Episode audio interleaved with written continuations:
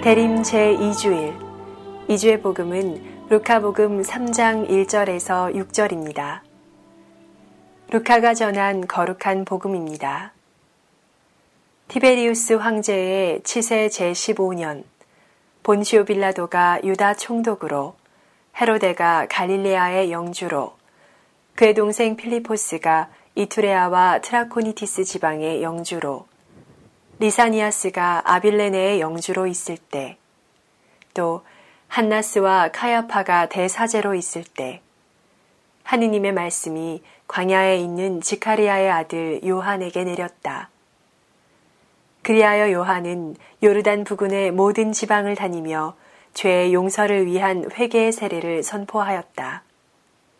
이는 이사 예언자가 선포한 말씀의 책에 기록된 그대로이다. 광야에서 외치는 이의 소리. 너희는 주님의 길을 마련하여라. 그분의 길을 곧게 내어라. 골짜기는 모두 메워지고 산과 언덕은 모두 낮아져라. 구분되는 고다지고 거친 길은 평탄하게 되어라. 그리하여 모든 사람이 하느님의 구원을 보리라. 주님의 말씀입니다. 이주의 생명의 말씀은 서울대교구 구로 이동 본당 문종원 베드로 신부가 들려드립니다.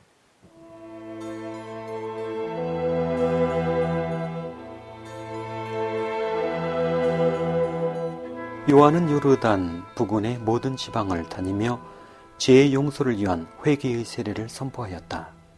인간은 성장하고 변화하기를 바랍니다. 궁극적 목표인 사랑을 향해 가면서 변화하고 또 변화하려는 욕구가 인간의 마음에 내재되어 있다는 것입니다. 이것은 다른 말로 회개를 의미합니다. 자인식 과정을 통해 그리스도인으로서 가야 할 길을 알고 초월적 신비와의 관계 안에서 자신을 인식하는 것입니다. 말년에 우리는 결국에 가서는 다 버리는 경지에 자연스럽게 도달하게 됩니다. 그런 변화가 명상을 통해 이루어질 것입니다. 어떤 면에서 이런 전환은 회계라고 알려진 일생에 걸쳐 일어나는 과정의 필수 요소가 됩니다. 사복음서 중 공감복음서는 우리에게 다음을 확실하게 말하고 있습니다. 예수님은 언제나 회개하라 하늘나라가 가까이 왔다 라는 외침으로 당신의 설교를 시작하셨습니다.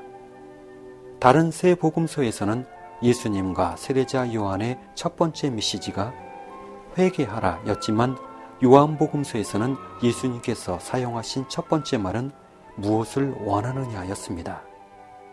요한의 두 제자가 대답합니다. 랍비, 어디 머물고 계십니까? 예수님의 다음 말씀은 와서 보시오 였습니다. 그렇습니다.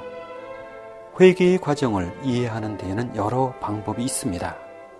그리스도교에서 회개, 곧 정신과 마음의 변화 과정은 부르심이라는 개념과 관계되어 있습니다. 여기서 말하는 부르심은 결정권을 가진 하느님으로부터의 초대와 사람의 근본, 곧 정신과 마음의 중심 부분과 접촉할 수 있는 어떤 것을 동시에 뜻합니다. 하느님의 부르심에 응답하는 것은 덜 가치적인 것으로부터 나와서 하느님에게로 향함이 포함되며 기질이나 마음가짐 같은 내적 변화만이 아니라 실제적 행동이 드러나는 외부 변화도 포함합니다. 예수님의 부르심은 새 생활 곧 충만한 삶, 인간적 성취감의 한계를 넘어서는 삶의로의 부르심입니다. 이 새의 삶의로의 희망은 영적인 존재로서 저 너머로 가는 자신을 초월하는 절대자의 부르심에 응답하는 것이며 인간 능력에 일치하고 목적, 진실, 사랑, 가치 같은 넓은 의미의 영역과도 일치합니다. 매일 꾸준히 자신에게 익숙한 안정장치나 방어적 태도를 떨쳐버리려는 마음의 투쟁을 거치면서 새로운 행동 방식을 받아들이고 심지어는 한계는 있지만 있는 그대로의 자신을 바라볼 수 있게 됩니다.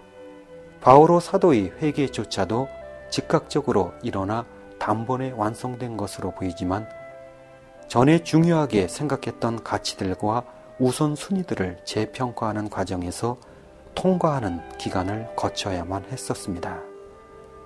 그는 자신만의 야망이나 바리사이파적 열정으로부터 자극을 받아 행동하는 존재에서 십자가의 예수님이라는 거저받은 선물 안에서 승리를 추구하는 쪽으로 서서히 바뀌었습니다. 회개를 통해 새로운 삶을 살아가는 한 주간 보내시길 바랍니다. 서울대교구 구로이동 성당 문종원 베드로 신부였습니다.